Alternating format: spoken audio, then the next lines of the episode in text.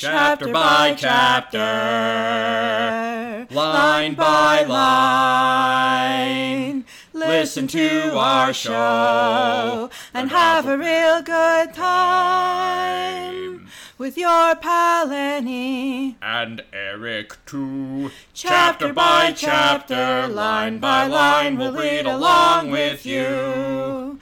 We'll read along with you. Eric, did I? That was um, that was some like baritone action going on. Baritone. Baritone, baritone, baritone. Tenor. Ba- ba- ba- bass. Hold on, I have to. We'll I have get to there. We'll get there. My... Get there. Get, channel your inner Paul Robeson. I have to channel my uh, uh, chorus of the bells. You know, hark how that bells, because mm-hmm. at the very end they go, bomb. Bomb. Okay, that's gonna be um, in the next the next podcast. We're just, it's, it, we're not gonna have any words. We're just gonna go bum bum. Bomb. I think we should do that for our Christmas podcast. Yes, mm-hmm. yes, yes, yes. Um, hey, welcome to Chapter by Chapter. We are the world's slowest and dumbest and laziest and smelliest and uh, hey you ugliest podcast where you don't learn anything, but we are going to talk to you about Northanger Abbey, which you'll never, ever, ever going to read because you're too goddamn fucking lazy to pick up a book and read some Jane goddamn fucking Austen. Hey, you! Yeah, you! I'm talking to you! That you, random asshole on the street! You fucking schlub walking around dragging your feet! Are you going to read Jane Austen? No, he's not going to read Jane Austen. No. This guy? Are you kidding? Yeah, I'm this, looking at this fat I'm asshole. Up this, he's not reading Jane Austen. This no way, no how. Gabagool right here. This, uh, this, uh, forget about it. Uh, say hi to your mother for me.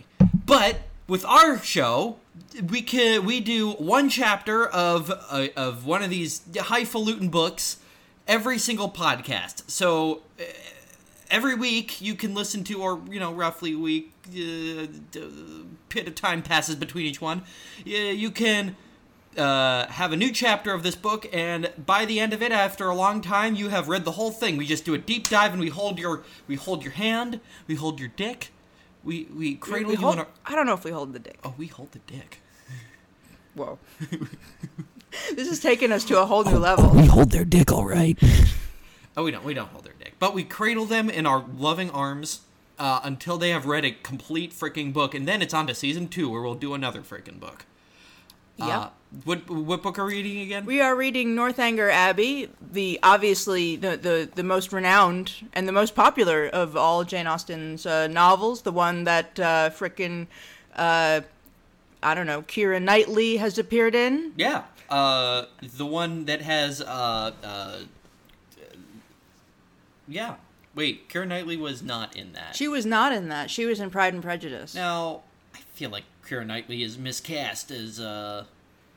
As Miss Lizzie? As, yeah. Oh, totally miscast. Yeah.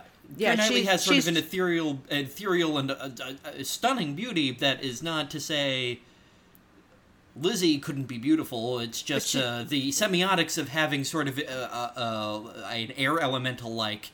Uh, Keira Knightley as your protagonist protagonist suggests something different. Oh yeah, I think that there there no Pride and Prejudice series has ever been made that properly cast Lizzie Bennett because she's not supposed to be devastatingly beautiful. She's supposed to. I mean, even if you did cast a devastatingly beautiful actress, you're supposed to sort of uh, uh, imply a kind of uh, uh, practicality and smarts, which. Unfortunately, in our modern discourse, does not uh, instantly equate to, uh, you know... Exactly. Her her intellect is supposed to shine through a, you know, relatively, you know, plain and easygoing face. She's nice looking. She's not great looking. She's like, um, she's like Catherine. Yeah. She's like, she's prettier this year than she was two years ago. And there's different kinds of on-screen beauty. What I'm getting at with uh, Keira Knightley is, uh, is an almost aerial, like, yeah, as yeah. opposed she's to your like, more um, Caliban uh, what, what's what's her What's her name from uh, the, the, the... She she has the compound last name. She always Jacob plays, like, Rees-Mogg. the, the witchy the witchy characters in Tim Burton. I'm just joking. It's not Jacob Rees-Mogg. Uh, no, I feel like Helena Bonham Carter yes. would be a good... Helena Bonham Carter has a, a kind of uh, she could she could have in her in her youth she could have played uh, Lydia Bennett. I feel like Helena Bonham Carter has a zaniness to her that uh, would lend herself well to uh, the role. Lizzie Bennett? Yeah, she, I feel like, or at least uh, there. I've seen Helena Bonham Carter in enough roles where she is sort of the smart girl, the brunette, where I could, I could picture mm. that happening. I see her more as Lydia Bennett because she's all she she could she could kind of fall into like teen girl hysterics and throw tantrums and insist on going to the seaside even though it meant losing her honor. Yeah. Um, who would play? I'm sorry, we're way off course. We're way off course. We're almost getting into a point where you're learning something. If you learn a single goddamn thing from this episode, I want you to smack your head against a pole until you've forgotten the whole thing. All right. So let me let me tell you a little bit about our podcast. We have um, we're going to talk to you a little bit about uh, Northanger Abbey. Yeah. What um, chapter are we? Eventually, on, we way? are in chapter eighteen. Mm-hmm. Um, we are also currently podcasting from um, my uh, my Gothic castle in um, uh, Brooklyn, New York, in Windsor Terrace. Yeah. Uh, and you'd think, well, how is it that we can af- uh, Annie can afford a Gothic castle? And it's because it is in fact haunted. There are multiple. Uh, planes of existence. We actually had a bit of a dispute here. We kept saying that these ghosts come from beyond the veil. Now, I was assuming... Now, here's the whole process of where these ghosts come from. There is, in fact, this heavy, uh, very creepy-looking embroidered black uh, uh, cloak-like uh, curtain over here that I do pass through. But then once I'm through it, I'm in sort of this uh, entirely black and white, uh, like, colored...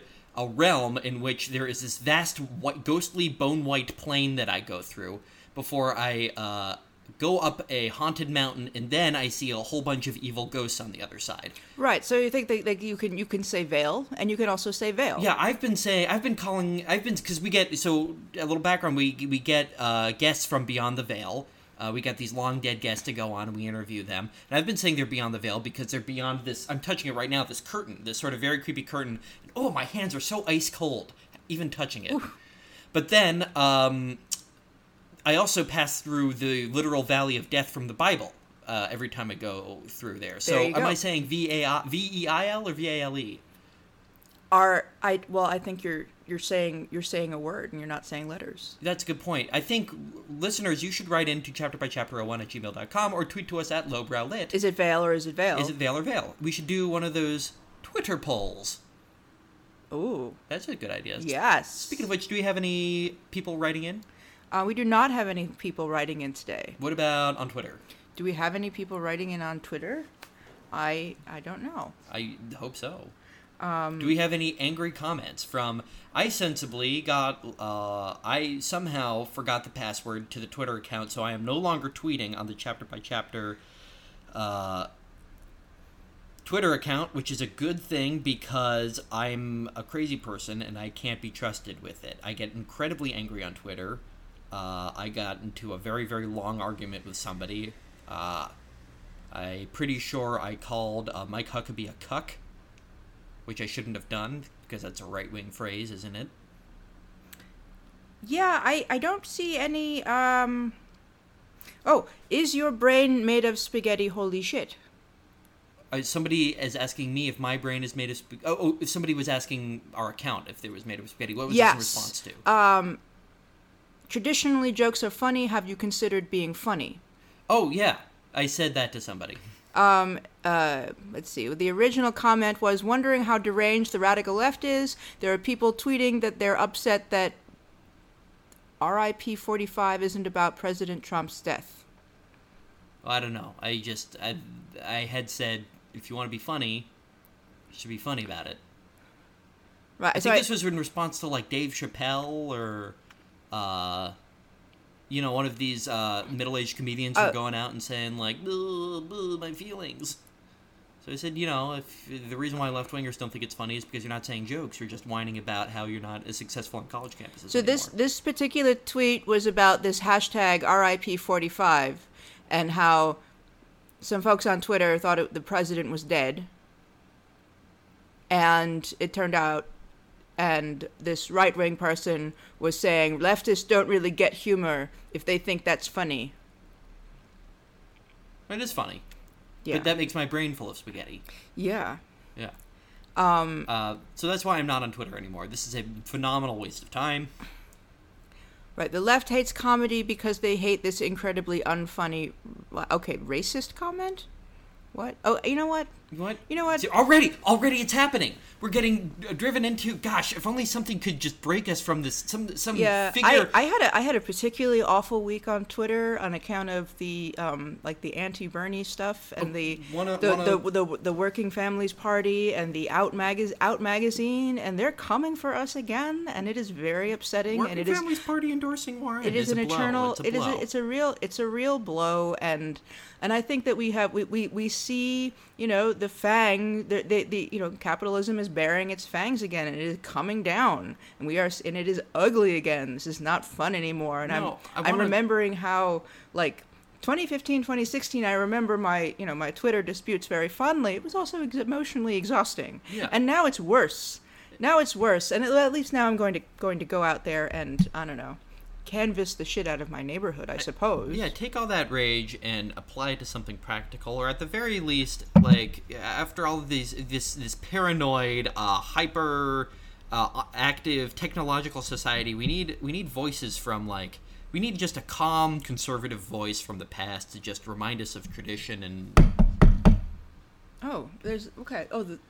The veil, there's some, uh, somehow there's a knocking on the veil. It's because the veil is so cold. That's mm. why. It's sort of frozen sh- solid. You can... Oh, there, there is something, it looks like a parade float.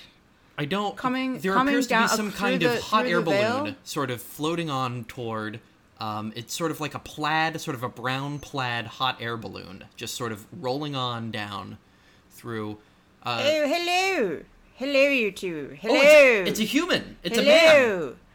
Good God! Oh, wait, oh my! Oh, what am I? What am I doing here? Sir, let me How just. Amusing. Sir, excuse me. Let me just roll you up right. Hold oh on, my! Just, oh, oh, thank you! Just, oh, thank you so there. much! She's, you, oh, thank you! You're a lot let like me, Violet Beauregard from I, that movie. Oh, that you haven't let seen. me let me adjust my my cape.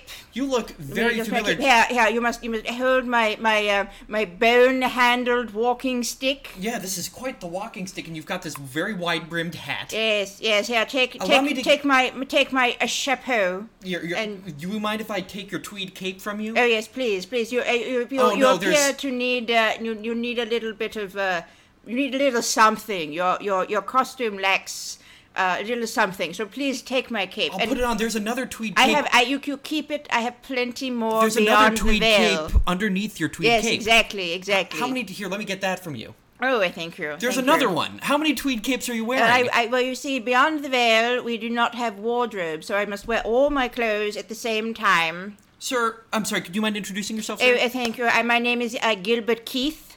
Uh, you may know me as uh, G K. Chesterton. Oh, my God, it's G K. Chesterton. I am I, I am the rena- renowned author. I'm such a fan. And um, renowned um, uh, Catholic. Yes, absolutely. Uh, Englishman, patriot. And uh, uh, a fat man. Uh, yeah, well, okay, so I was going to wonder about that. How many... Uh, like, prolific r- poet roughly or illustrator. Did you say nothing of my bone-handled walking sticks? Uh, yeah, let me just put this in the... Hold on, let me just put this over here. Uh, how, uh, per- roughly percentage, how much of your body mass is tweed at the moment? Oh, I would say not uh, not nearly as many as you would say. My, my sartorial efforts beyond the veil have been uh, quite weak. Yeah. Um, that my, my tailor did not die until nineteen sixty-two. Uh, oh, no. And I am on a waiting list. Yeah, yeah, I should say so. Although, like, how many, you know, how many tweed... I guess it's very cold beyond the veil, so just constant tweed oh, coats. Oh, or... constant tweed tweed coats. Tweed capes. Um, mufflers, mm-hmm. um, b- booties. Now, uh, uh, galoshes, because it's quite wet beyond the veil as well. No, you're tilting over just a little bit. Let me just roll you right back. Uh, oh, thank you, thank you, you thank you, thank you. Round. Well, I am, I'm, I am quite, I am quite large. You're going to have to move over on, on, on the settee, Mister Please, Chesterton. Please move over on the settee because so I, so I can, I can unfurl. Thank you, thank you. Mister Chesterton, would you mind if uh, I asked you some questions now that I have you oh, here? Yes, please. You're, we're on a literary podcast. Am I, am I a podcast? Yeah, it's uh, like... literary podcast. And are, will you are, will you be discussing my works? Yeah, we. Uh, well, I've got a number of questions. You're just such a prolific writer, and I'm oh, such thank a fan. You. Absolutely. I oh, thank you, thank you. We, you know, we recently had on. I don't think it was a contemporary, or at least at the end of your life. Uh, I don't know if you know H P Lovecraft. Um, H P. Well, maybe you've met him beyond the veil. We we have been we were involved in a poker game, but I have to say I drank him under the table. I drank him and I ate him under the table, and, and then I then I ate him. It's, oh no! He's we was imagine he was very stringy. it, it, it was not very nice. And of course, beyond the veil, when you eat someone, they come back to life, and then they're very mad at you. Yeah, that's a good point. Like, where are you going to go? P- precisely. Cincinnati? Precisely. Yeah. Well, uh, you. So, well, okay, wait a minute. I actually have some questions for you, if you don't mind. So you once said that poets have been mysteriously silent on the subject of cheese. Yes. Do you still feel that way? Mm, yes, yes. Poets have indeed been mysteriously silent on the subject of cheese. Where is the uh, the villanelles on Stilton? Where I, are... I'm sorry, I don't speak French. Where are the trochaic spondees uh, on cheddar? Sir? You are channeling some Winston Churchill right now. We are, I, we, there are not nearly enough great poems, classical poems, on the subject of cheese.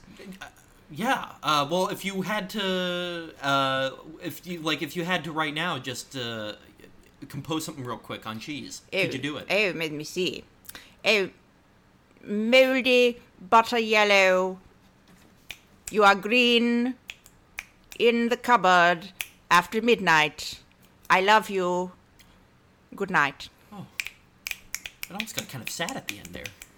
Yes, yes. I am a, I am a very, very happy, happy fat man, all in tweed. But on the inside, I am crying like the cra- like a clown. That's a, quite a paradox. You, by the way, quite a bit of your literary uh, oeuvre uh, is about paradoxes. You love paradoxes. What's your favorite paradox? I have one right here. I have one here.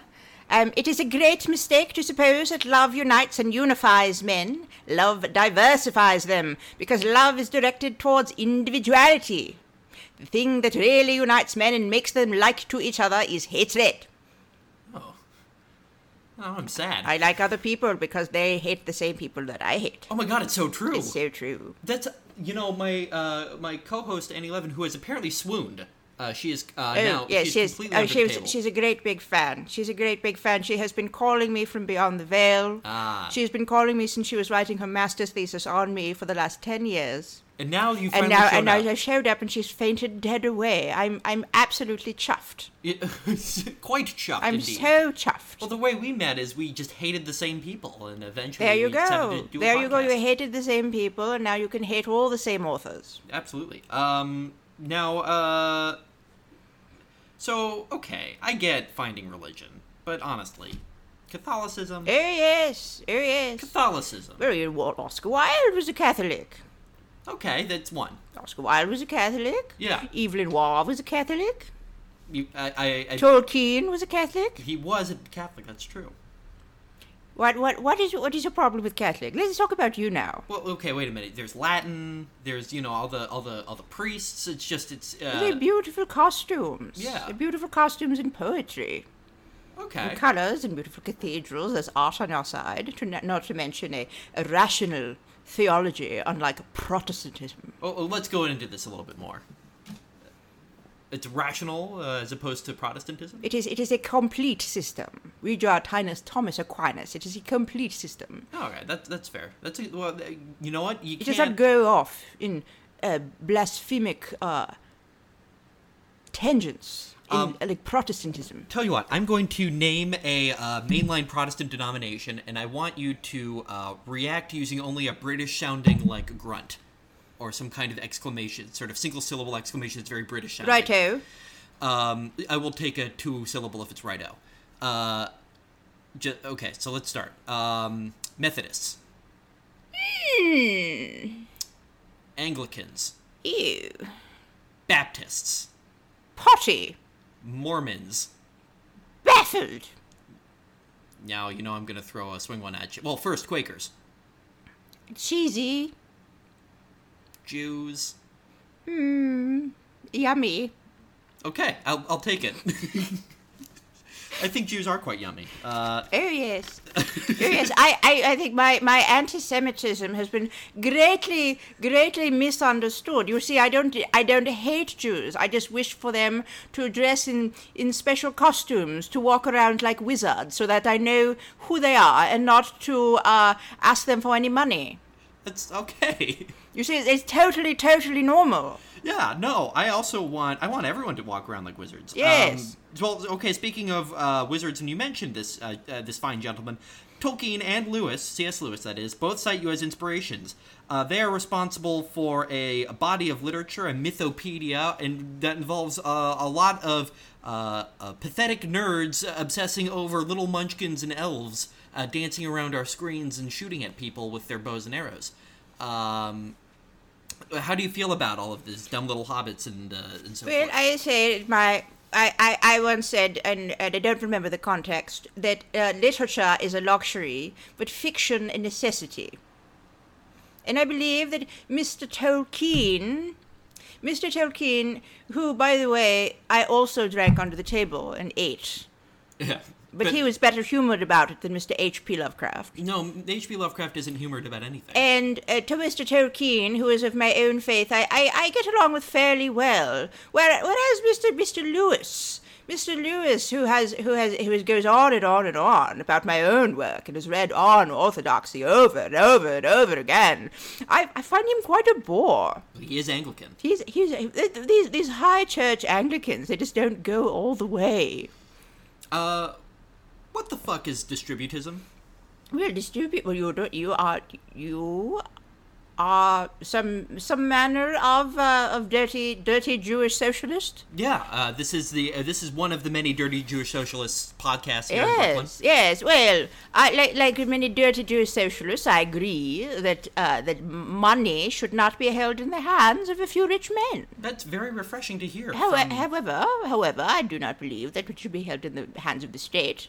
It should be held in the hands of a of a number of eccentrically dressed patriarchs who who live out in the country and wearing Renaissance fair uh, costumes and uh, residing in, in journeyman guilds, uh, building uh, wooden toys out in the country and, and living with sheep. Now, Gilbert, may I call you Gilbert? Please. Now, Gilbert, I, I want to interrogate this uh, this distributist society. The idea is the more eccentrically dressed, the more tweed you have on, the higher ranking you are. Oh yes, oh yes. You see, if you are, if you are, and this is this goes for a higher rank. And also personality. If you are if you are a sad person, you should always wear black or gray. Whereas if you are a happy person, you are permitted pink or red or green. Oh, so like it's uh like uh sumptuary laws, except for your just general temperament. It, precisely. Except for Jews precisely. Who should dress like wizards. Indeed, indeed. Well, uh, speaking of uh, uh dirty socialists, you actually have quite a bit of insight into left-wing politics. I admired in The Man Who Is Thursday. Uh, there's this. The plot is, as you know, because uh, you wrote it, uh, there's this anarchist collective that's entirely, every single member of it is a uh, police officer who are trying to inform on each other, and that causes much of the disruption. And that, uh, so my question is, how did you predict the Democratic Socialists of America? Well, I don't know what this group is. We oh. don't, we, we don't, we don't discuss them beyond the veil. Oh yeah. It is it is it is considered quite rude to talk politics beyond the veil. We are we are beyond. Imagine such it shuts things. Up H P. Lovecraft quite a bit. Oh yes. Yeah. Oh yes. Um, but we, however, I I, be- I believed in my in my own day, in my own day that uh, anarchists, as as today, anarchists are all, always truly the reactionaries of of of the of your clan. Hot takes from and Chesterton. Underneath, underneath, they reveal themselves. To be cops. I want you to imagine something. Imagine that, and now this is very much out there. This is some science fiction that uh, even a creative mind like you could imagine. But imagine anarchists were trying to arrange, like, say, uh, a uh, left-wing uh, choir. Am I? Yeah. Imagine they were to join and arrange in some kind of left-wing choir. How would they behave in this choir? Oh. Oh, are they... It is. It is. What kind of songs do they sing? They would sing like labor songs, uh, stuff about um, not a lot of nice stuff about religion and Catholics. I'm so sorry to say. Well, I have. This is a very strange question. Mm-hmm. It seems very specific and very directed, and I, I don't really know how how to answer this question. Politely. Except to say, uh, except to say that I, I believe that the anarchists probably need to sing louder. Oh, okay. That's oh, how how diplomatic, G K. Chesterton. uh, well, um, if Netflix adapted Father Brown, who should play him? Me. Okay, thanks, G K. That's all I got for you. That's no oh more. My. Oh, oh, thank you so much. No if more you, questions. If you please needed. hand me back my many cloaks, my bone-handled walking stick, and my hat, One, and I will and enroll uh, me back, please, beyond the veil. And, thank you, uh, thank three. you. I thank you. And, oh, there's uh, another one. Four. And goodbye, goodbye, goodbye, Jews. Stick. Goodbye, goodbye. All right, let me just push you right back beyond the veil. Whoa. Annie, are you okay? I'm, I'm feeling a little sick right now. Was that just G K. Chesterton? I just fangirled and fell in a faint on the floor. I should have at least turned you over in case you swallowed your tongue, but I was just... Um, I miss G K. You did miss G K. Man, I had so many questions for him. God, it's hard to miss him, am I right? Oh, pff. Yeah. He's a big, fat guy. He's a, he was a real big, fat guy. He's... He was perfectly circular. Like, if you were to take, like, a compass, you know, like, a, you know, uh, like, and measure his angles, there there are no angles. No. It was really something no, else. No, he says he's a perfect balloon with a, with a head and, and little little fingers. Yeah, it's uh, it was really cute, if anything. Yeah, he's a he's a, he's a cutie. Yeah, he's a cutie. He's a crazy person. I'd tap he's that. He's a crazy reactionary. Oh, uh, yeah, I you know his distributism idea, where uh, the more sort of eccentric you are and the more crazily dressed you are, the higher, the more resources you have access to. Mm-hmm. It beats capitalism. I agree. Distributism, not as good as socialism, not as bad as capitalism. Absolutely. Um, well, uh, I guess it's time to move on to our next section. Yeah, I think we should probably talk a little bit about the book. The goddamn book we're doing. The goddamn reading. book. So what has happened in Northanger Abbey so far? Maybe I'll I'll talk about it because you just interviewed G K. Chesterton. So, um, but maybe you can give us a last time on Northanger Abbey. Last time on Northanger Abbey. So, um, Northanger Abbey so far in this book, uh, Catherine Morland has gone all the way to Bath to find herself a man's. And um, instead she found two mans, uh, Henry Tilney and John Thorpe. She loves Henry Tilney. We call him Cool Fox Henry Tilney on this show. John Thorpe is a bit of a beast. Mm-hmm. Um, and uh, although I have a little, some sympathies for him because he's such a complete and utter imbecile. Um, you know what you reminds me? I, um, I'm not going to name drop this individual, but I went to college with a person who uh, had a complete, uh, was very much one hundred percent and had a complete lack of social graces. And at first, everyone uh, found him to be just the most appalling bore and uh, a real patoot, and everybody thought he was a jerk. And then after a while, we said, no, he's just like, he means very well, it's just he doesn't know any better. And he's sort of incapable of social niceties. He's not doing it on purpose. Oh, that's but, sad. But maybe he is doing it on purpose, I don't know. I it's, mean, John you know, Thorpe. Sometimes, sometimes ideology works through us without our knowledge. It's true. That was so wise. And thank you. Mm-hmm. And I well, I was just knocked out by G K. Chesterton. So. Yes, yeah, you were. I'm pretty sure one of his thighs was just like, just resting right across your. Uh, that's why I was unable to revive you. I just I had to roll him over even more. Yeah, yeah. I, I nearly died. I nearly died from G K. Chesterton's thigh on my on my face just yes. now. And not the worst way to go. You know what? You know, if I had to choose... Smothered to would, death by G K. Chesterton's tweed. It would be like top fifty? Yep. Probably? It'd be up there. Yeah. Mm-hmm. Uh, so, Catherine Morland is in Bath. She, uh, Bath is a beautiful town in England full of rich people. It's a little bit like like the Hamptons. Um, and she's out there looking. She's seventeen years old. She's looking for a husband. And uh, she... is fi- doesn't really like John Thorpe, likes Henry Tilney. Henry Tilney has finally, they've gotten together, they've gone for a walk. Oh my God. Oh my God. Wait, wait, they went on. They went for a walk. I'm going to take a sip of wine. Would you mind repeating that? A walk. They went, oh my God. He Eric is spitting wine all it, it's going through the veil. Oh, it's going through. Oh, the the curtain has actually opened up, and there's G K. Chesterton. Oh, sorry, Mister Chesterton. And it's and it's actually he's actually sucking it all in through oh, his mouth. Oh, G K, it's like it's like this gravitational oh, field. You, you it's can, really. If you want some wine? I can get you some wine. Uh, Gilbert, come on. He's a, he's just a vacuum. That guy. He is hungry. And uh, they went for a walk, and now Catherine Morland is going to visit Henry and his sister. In their house. Where is this house? The house. Does it have a name? It's called Northanger Abbey! Bum bum bum bum bum bum bum. Thunder, thunderbolt, thunderbolt, thunderbolt. And Northanger, and he's finally going to visit. And it, so in the meantime, she's she's waiting to go and visit, and her best friend, Isabella Thorpe. Ooh. Isabella Thorpe uh, the sister of John Thorpe, the rejected beau, is going to marry Catherine's brother James, mm-hmm. but she was got engaged under the mistaken impression that James had money, and then she soon found out that he did not. That's a big problem. Girls gotta eat.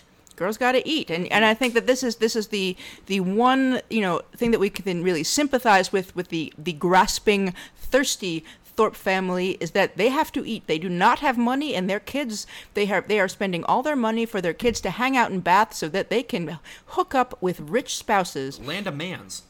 And Isabella has found a very nice guy, James, who's Catherine's brother, who we assume is nice, although maybe not as nice as Catherine if she if he goes and gets himself enveloped by this kind of nasty yeah. uh, treasure hunter. Um, but Isabella is now kind of disappointed mm-hmm. that uh, that James doesn't have any money and is now lusting after Captain Tilney, who is Henry Tilney's older brother and and seems to be a bit of a rake. Yes. Uh, so that leads us to our current chapter where... Um... I don't want to just summarize the whole thing right away, but it's honestly where Isabella shows her true colors, doesn't it? Yeah, I mean, she's been, she's been, I think she's been showing her true colors from chapter one. That's a good point. Good point. I think, like, you know, she's, like, the last couple chapters since she has been revealing herself to Catherine. And I really think that Jane Austen is, has this really beautiful way of sympathizing with Catherine and her naivete um, with regards to Isabella, where she... She slowly reveals that to to Catherine that Isabella is a treasure hunter, doesn't really like her brother, doesn't have really any values whatsoever. She just is a gold digger. Um, but uh, Catherine still loves her. Now, I'm not saying she's a gold digger, but she ain't messing with no broke white person. It's a line from a rap song. Yes. That it is. Direct direct quote from a famous rap song. Completely unchanged. um, that, it, that it be. Yes, it be. Uh, yeah, okay, so, but I don't know, I thought this was a fun chapter anyway because, so, yeah, uh, she's in a sitting room, she's talking with Isabella. Uh, Isabella is doing the thing where you're talking to somebody and they could not give less of a shit about what you're saying. They're basically looking at the door. They're doing everything but p- giving you eye contact. She seems really agitated. Uh, she's uh, Isabella's looking for someone, and Catherine assumes, hey, you're probably looking out for, uh, you know, for my brother because you want to marry him so much, right? And Catherine says, like, no, no way. I don't, I'm not looking out for your for your brother. I mean, how would that look if I was just, like, constantly thinking about my fiancé all the time? Isabella was like, I don't even, you know, whatever, he's cool, I guess. I don't know. Don't even. And, I mean, we know, we the, we, the reader, know, of course, from chapter one, that Isabella's a gold digger, doesn't give a shit about the, the Morland family, but Catherine doesn't know that. No. Catherine should know that. By no. by now, Catherine should know that. And then the last couple chapters, the author has kind of been poking fun at her at for not point, getting it. At this point, she should know that. Also, I, I have to wonder if she's being deliberately obtuse. Because there are some lines where it's like, even though, like, Catherine, surely that it's it's Jane Austen making fun of this character. Oh, yeah. It? Yeah. Yeah, I think so. Oy. Um, so then Captain Tilney sort of shows up, and uh, they immediately do lovey-dovey baby talk with each other. The most obnoxious lovey-dovey baby talk. Uh, it reminds me of any time you had a buddy from high school who got a girlfriend for the first time, and immediately they started calling each other on the phone like this. Like, oh, baby, why don't you... Sh- no, you hang up. No, you hang up. Hey, yeah, man. Hey, yeah. No, don't worry. I'm just calling my babe real quick. Yeah, no, we can talk later. Hold on just a second. Hey, baby, how are you? No, no, you shut up. No, you. No.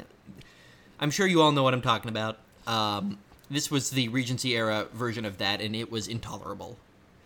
Yeah, and it's all, you know, and it's all while Catherine is sitting there. Do you want, oh, oh, and she's sitting there. It's exactly that scene where you're in the car with your friend, and he's going like, yeah, man, I don't know, like, I'd fuck her, but I, hold on, there's a phone call. Hey, baby. No, you, you hang up. Yeah, yeah, yeah, yeah. And you're just sitting there, and it goes on forever, and it's so uncomfortable. You go, oh, man, I don't know, maybe I can crack a window or something. Don't, don't, we got the air conditioning on. Hey, no, sorry, I wasn't talking to you. I was talking to my friend here, you know. Oh, my God. Wait a minute, do you want to read this? Do you want to read this like that high school couple? Yeah. Okay. Um, this is going to be the most disturbing uh, line read uh, on chapter by chapter history. Uh, where where is uh where where could it be? Where could it be?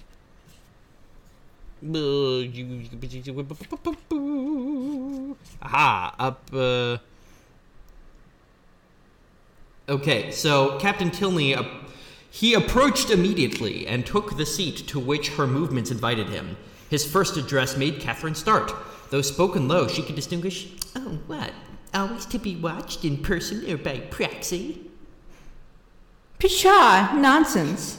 Who wants to be the narrator here? Was Isabella's answer in the in the same half-whisper. Why do you put such things into my head? If I could believe it, my spirit, you know, is pretty independent. No, but I wish your heart was independent. That would be enough for me. My heart, indeed. What can you have to do with hearts? You may have none of you hearts. No, if we have not hearts, we have eyes, and they give us torment enough. Do they? I am sorry for it. I am sorry they find anything so disagreeable in me. I will look another way. I hope this pleases you. Turning her back on him. I hope your eyes are not tormented now. No, never more so, for the edge of a blooming cheek is still in view.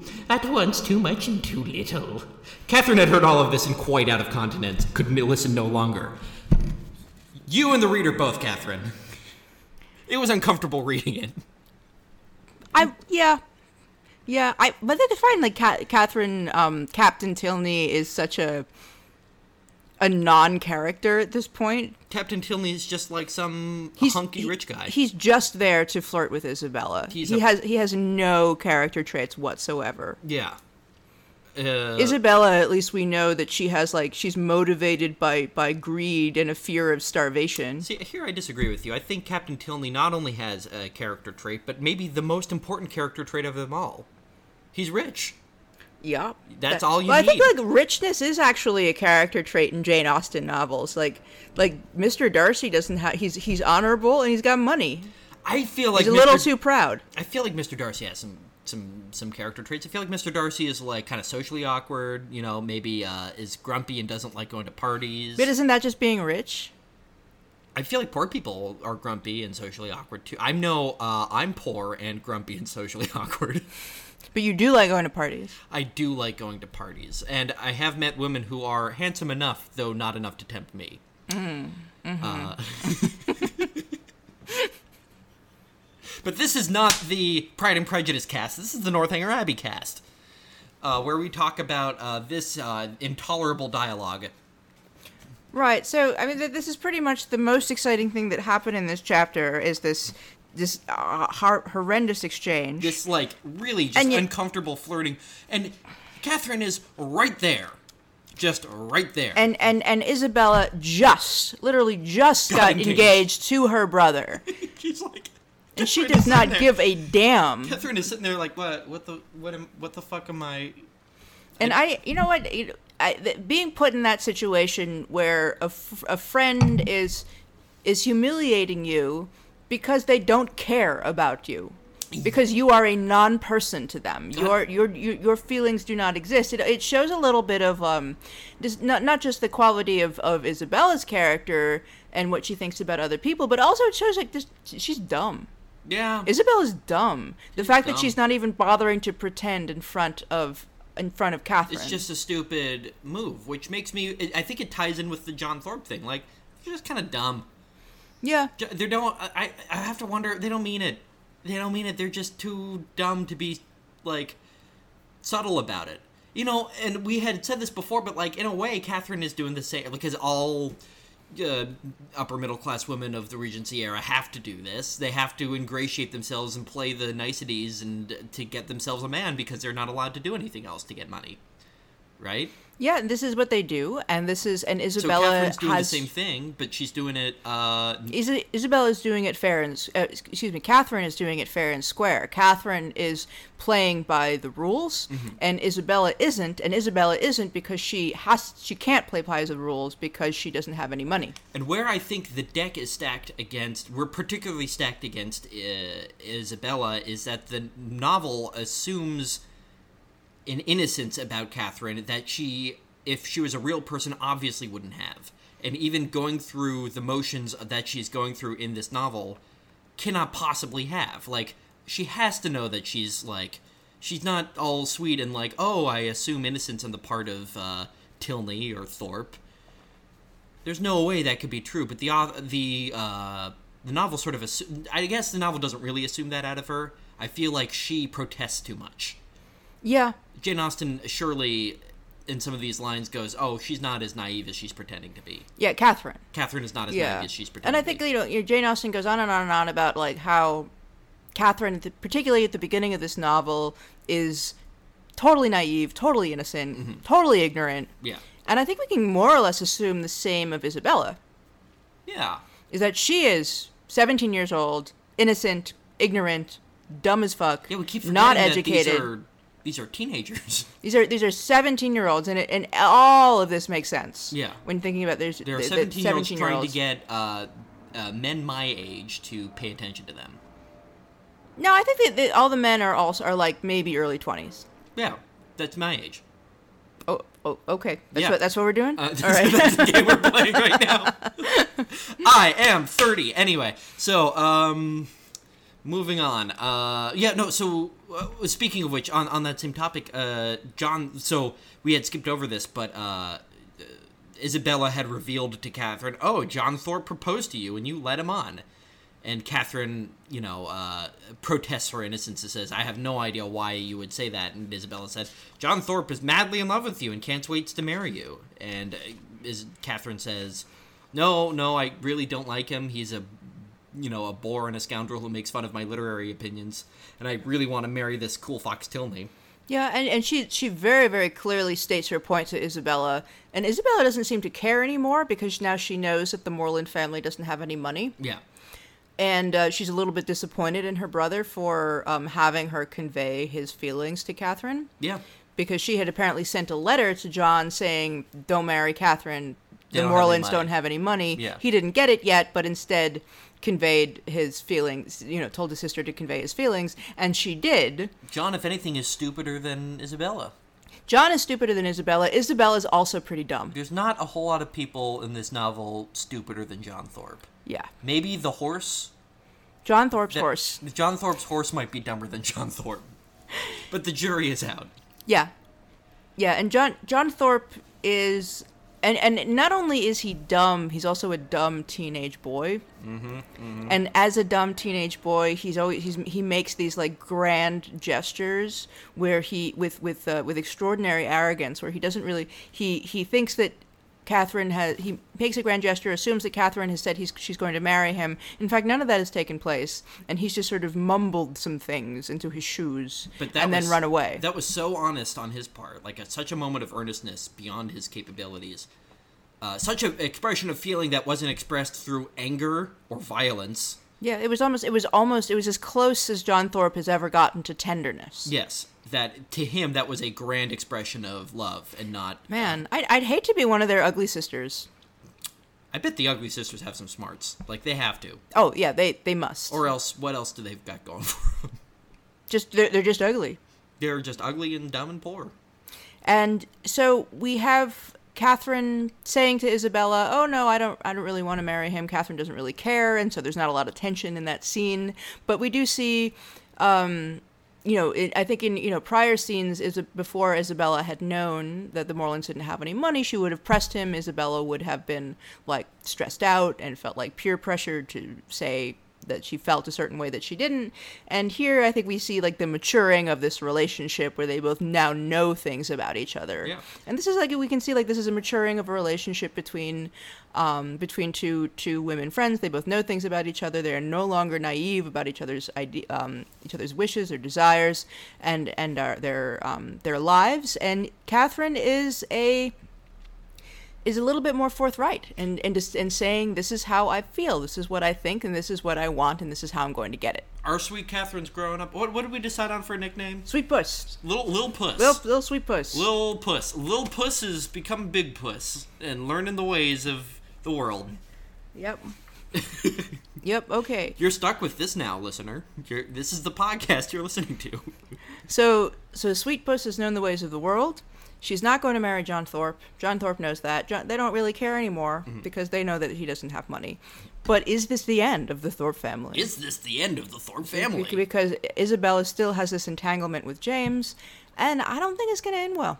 No, I uh, I don't either, because there's still a novel. So there's still there's still a novel. Yeah, and we haven't yet gotten to Northanger Abbey. Thunderbolt, Thunderbolt, Thunderbolt. So, um, so that's that's really all I have to say about this chapter. Wraps up that chapter. Um, I don't know. Do we have any any plugs for for this episode? Well, uh, do you did you like the chapter? Did I like the chapter? I was not a huge fan of this chapter. I was kind of like. Racing through it, uh, it didn't. It didn't. It didn't snag my heart. Uh, I did like it, if only for the awkward conversation. I, I so identified with that awkward, that incredibly uncomfortable conversation, that uh, it made me just really have a lot of affection for that chapter. I've been through so many like very close quarters, uh, like like hmm. lovey-dovey conversations that I have to sit through there and just. Grit and bear it. That it really, I felt for Catherine there. I really did. Um, do so. Uh, I would like to go on to the next section, which is: do you have any book recommendations? Um, I just finished uh, "Normal People" by Sally Rooney, which it was really good. Mm-hmm. Sally Rooney is one of the, I think, you know, top novelists, young novelists writing today, and I am really jealous of her. And her skills, and she she just writes the shit out of that book. And she and she she I, I remember reading years ago this uh, it was actually a line in like a Jonathan Franzen novel to describe um, Alice Munro, where he says like she is like a um, a gymnast who doesn't need any any like any ornamentation. She's just wearing a black leotard and she's putting on these these you know doing the same like eight eight tricks over and over again. on a, on a mat, but doing them so perfectly and so beautifully that um, you are completely, you are, you are engaged and absorbed the whole time. And I think that this is the case with, with Sally Rooney too, where she, she's doing something very, very simple and very, very difficult at the same time with like just a, you know, a handful of characters, a handful of love triangles. Um, and then she presses go and it's, um, it's, it's magical and it's heartfelt. Maybe it's a situation where it's something very difficult that she makes it seem very simple. Yeah, yeah. Or is that a, a bad... I mean, I haven't read it, but is that a bad it, guess? I think I think um, it's definitely something very difficult. Mm-hmm. I don't I don't know if she necessarily makes it seem easy, um, but it's it's simple. Yeah. It's it's something... It, it is it is un unadorned um, just relationships and and feelings um, and and just the... The, the emotional dynamics are just perfect. And she and she writes about very like about you know situations among you know people who are in their twenties and thirties right now um, that I think would would are it, it feels very fresh and new. And now this is not just Alice Munro, but also uh, uh, what was the Sally Rooney. Sally Rooney. And you read was this a novel? Yeah, Normal People. Normal People. That's one hell and, of a recommendation. She's a, and she's a Marxist. So, I'm sold already. Yeah, there you go. Alice Munro won a Pulitzer? Yeah, that sounds about right. She won something big.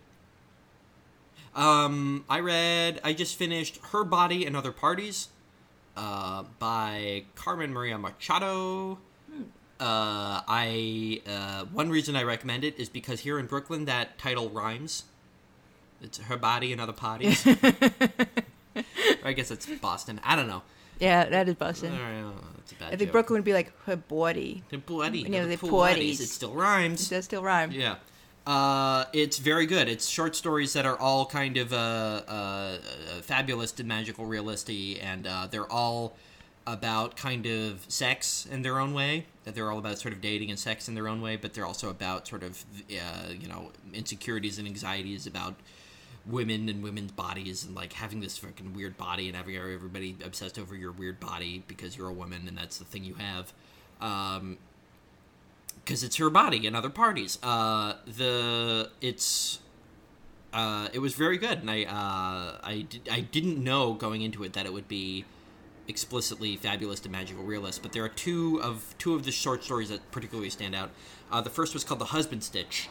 and it is a retelling of the corny, scary story To Tell in the Dark, where the wife has the green ribbon, and the husband takes off the ribbon at the end, and the head falls off, uh, which is always the stupidest of the campfire stories. Like, yes. Why on earth? What are the physics of that? How on earth? But she really goes into it, and she it's really, quite a ribbon. Yeah, no, I mean she she goes into how what the ribbon means and like the implications behind the ribbon and the relationship between the husband and the wife, where they have this very working, good relationship, except the ribbon is always a point of contention between them because Ooh. he, I mean, the big point there is he has to know what this ribbon is because she wears it all the time. And not only does she not tell him, but she herself doesn't know. The one thing she knows is it's mine. It's, this is the one secret I'm allowed to have in our relationship. And it's not that I want to keep a secret from you, my perfect husband. It's that, like, this is the one thing that's mine. Hmm. Um, and, like, every time he says, well, I want to take off this ribbon, every time he touches the ribbon, it's described in language that's like a rape, you know? It's like, don't touch my ribbon. Don't do that. This is a violation. I'm mad at you for touching my ribbon. Uh, it's, uh, so that was really good. And then there was also this kind of, it was almost an experimental short story, which was, uh, I forget, I think it was called, like, Especially Heinous.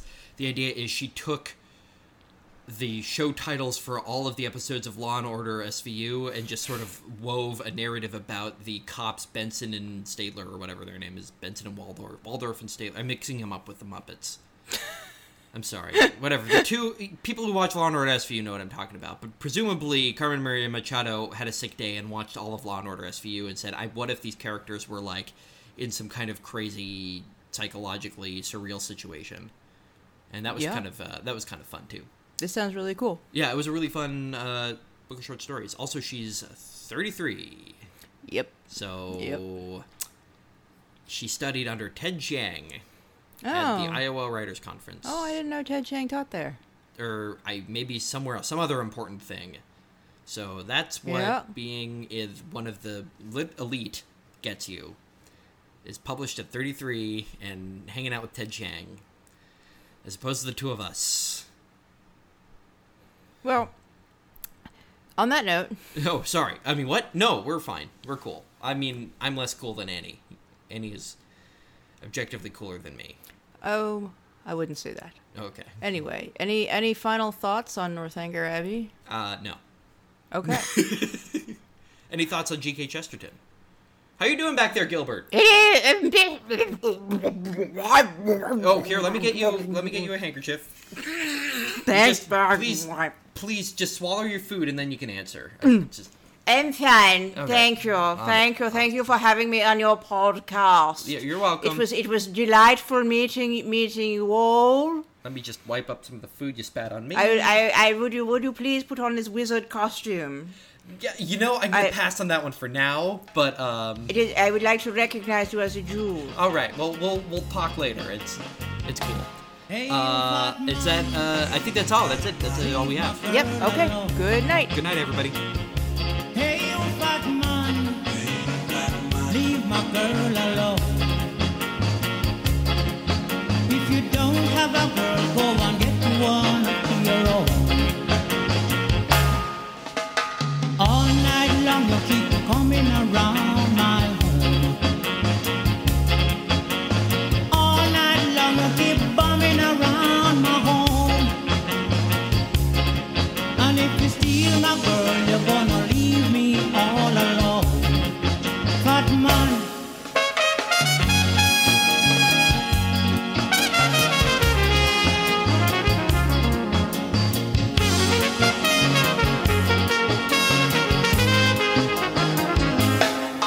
She's a one-man girl, a one-man girl alone. She's a one-man girl, a one-man girl alone. And if you steal my girl, you're gonna leave me all alone.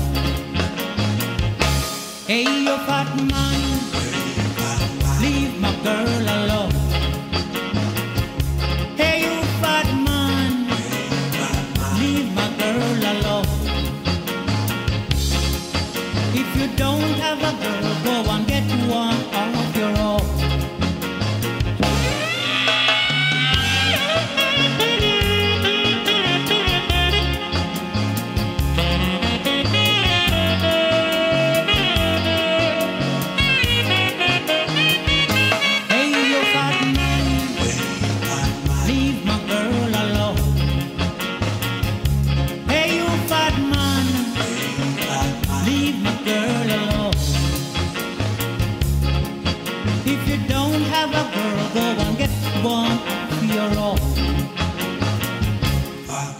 if you steal my girl, you leave me all alone.